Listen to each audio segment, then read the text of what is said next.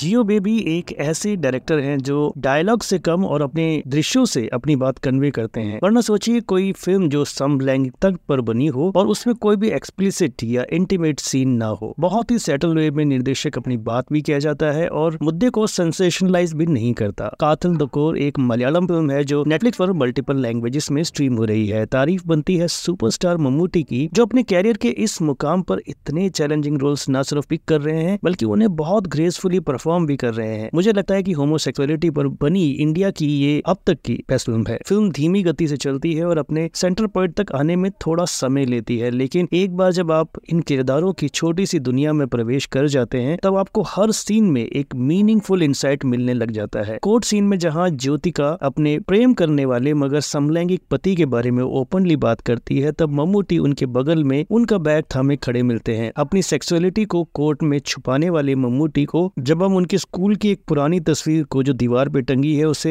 देखते हुए देखते हैं तब लगता है कि जैसे वो अपने साये से बात कर रहे हो ज्योतिका ने भी कमाल का काम किया है और मात्र आंखों से अभिनय करते तंगन की भूमिका में सुधी कोरिकोट भी एक्सलेंट है इनके अलावा पिता और बेटी के रोल में दिखे कलाकारों ने भी जानदार अभिनय किया है टेक्निकली ये फिल्म बहुत ही शानदार है कातल दकोर एक लंबे समय तक याद रखे जाने वाली फिल्म है don't miss it by any chance कातल कोर को फिल्म की बात की रेटिंग रहेगी फोर स्टार्स की